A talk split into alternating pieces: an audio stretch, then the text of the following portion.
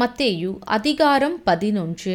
இயேசு தம்முடைய பன்னிரண்டு சீஷர்களுக்கும் கட்டளை கொடுத்து முடித்த பின்பு அவர்களுடைய பட்டணங்களில் உபதேசிக்கவும் பிரசங்கிக்கவும் அவ்விடம் விட்டு போனார் அத்தருணத்தில் காவலில் இருந்த யோவான் கிறிஸ்துவின் கிரியைகளை குறித்து கேள்விப்பட்டு தன் சீஷரில் இரண்டு பேரை அழைத்து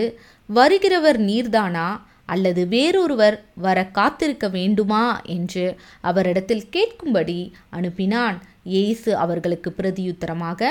நீங்கள் கேட்கிறதையும் காண்கிறதையும் யோவானிடத்தில் போய் அறிவியுங்கள் குருடர் பார்வை அடைகிறார்கள் சப்பானிகள் நடக்கிறார்கள் குஷ்டரோகிகள் சுத்தமாகிறார்கள் செவிடர் கேட்கிறார்கள் மறித்தோர் எழுந்திருக்கிறார்கள் தரித்திரருக்கு சுவிசேஷம் பிரசங்கிக்கப்படுகிறது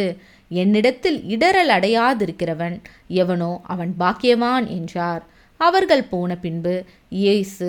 யோவானை குறித்து ஜனங்களுக்கு சொன்னது என்னவென்றால் எதை பார்க்க வனாந்திரத்துக்கு போனீர்கள் காற்றினால் அசையும் நாணலையோ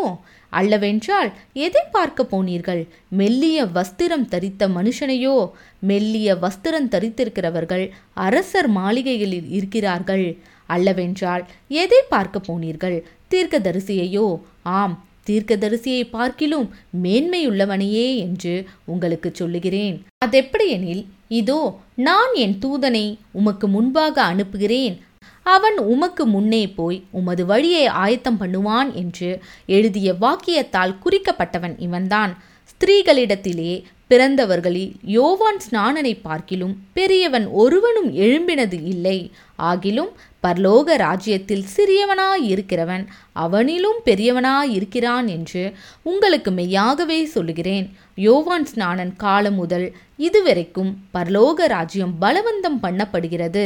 பலவந்தம் பண்ணுகிறவர்கள் அதை பிடித்து கொள்ளுகிறார்கள் நியாயப்பிரமாணமும் தீர்க்கதரிசிகள் யாவரும் யோவான் வரைக்கும் தீர்க்க தரிசனம் உரைத்ததுண்டு நீங்கள் ஏற்றுக்கொள்ள மனதாயிருந்தால் வருகிறவனாகிய எலியா இவன்தான் கேட்கிறதற்கு காதுள்ளவன் கேட்க கடவன் இந்த சந்ததியை யாருக்கு ஒப்பிடுவேன் சந்தை வெளிகளில் உட்கார்ந்து தங்கள் தோழரை பார்த்து உங்களுக்காக குழல் ஊதினோம் நீங்கள் கூத்தாடவில்லை உங்களுக்காக புலம்பினோம் நீங்கள் மாரடிக்கவில்லை என்று குறை சொல்லுகிற பிள்ளைகளுக்கு ஒப்பாயிருக்கிறது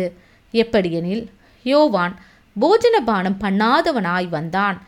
அதற்கு அவர்கள் அவன் பிசாசு பிடித்திருக்கிறவன் என்றார்கள் மனுஷகுமாரன் போஜன பானம் பண்ணுகிறவராய் வந்தார் அதற்கு அவர்கள் இதோ போஜன பிரியனும் மதுபான பிரியனுமான மனுஷன் ஆயக்காரருக்கும் பாவிகளுக்கும் சிநேகிதன் என்கிறார்கள்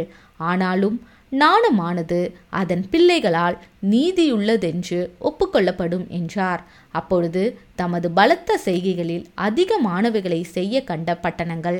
மனம் திரும்பாமற் போனபடியினால் அவைகளை அவர் கடிந்து கொள்ளத் தொடங்கினார் கோராசினே உனக்கு ஐயோ பெட்சாயிதாவே உனக்கு ஐயோ உங்களில் செய்யப்பட்ட பலத்த செய்கைகள் தீருவிலும் சீதோனிலும் செய்யப்பட்டிருந்ததானால் அப்பொழுதே ரட்டுடுத்தி சாம்பலில் உட்கார்ந்து மனம் திரும்பியிருப்பார்கள் நியாய திருப்பு நாளிலே உங்களுக்கு நேரிடுவதை பார்க்கிலும் தீர்வுக்கும் சீதோனுக்கும் நேரிடுவது லகுவாயிருக்கும் என்று உங்களுக்கு சொல்லுகிறேன் வானபரியந்தம் உயர்த்தப்பட்ட கப்பர் நகுமே நீ பாதாள பரியந்தம் தாழ்த்தப்படுவாய் உன்னில் செய்யப்பட்ட பலத்த செய்கைகள் சோதோமிலே செய்யப்பட்டிருந்ததானால் அது இந்நாள் வரைக்கும் நிலைத்திருக்கும் நியாய தீர்ப்பு நாளிலே உனக்கு நேரிடுவதை பார்க்கிலும் சோதோம் நாட்டிற்கு நேரிடுவது லகுவாயிருக்கும் என்று உங்களுக்கு சொல்லுகிறேன் என்றார் அந்த சமயத்திலே இயேசு சொன்னது பிதாவே வானத்துக்கும் பூமிக்கும் ஆண்டவரே இவைகளை ஞானிகளுக்கும் கல்வி மான்களுக்கும் மறைத்து பாலகருக்கு வெளிப்படுத்தினபடியால் உம்மை ஸ்தோத்தரிக்கிறேன் ஆம் பிதாவே இப்படி செய்வது உம்முடைய திருவுளத்துக்கு பிரியமாயிருந்தது சகலமும் என் பிதாவினால் எனக்கு ஒப்பு கொடுக்கப்பட்டிருக்கிறது பிதா தவிர வேறொருவனும் குமாரனை அறியான் குமாரனும் குமாரன் எவனுக்கு அவரை வெளிப்படுத்த சித்தமாயிருக்கிறாரோ அவனும் தவிர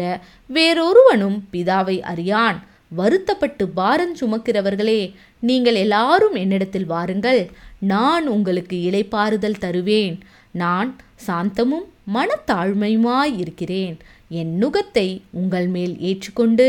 என்னிடத்தில் கற்றுக்கொள்ளுங்கள் அப்பொழுது உங்கள் ஆத்துமாக்களுக்கு இலைப்பாறுதல் கிடைக்கும் என் நுகம் மெதுவாயும் என் சுமை லகுவாயும் இருக்கிறது என்றார்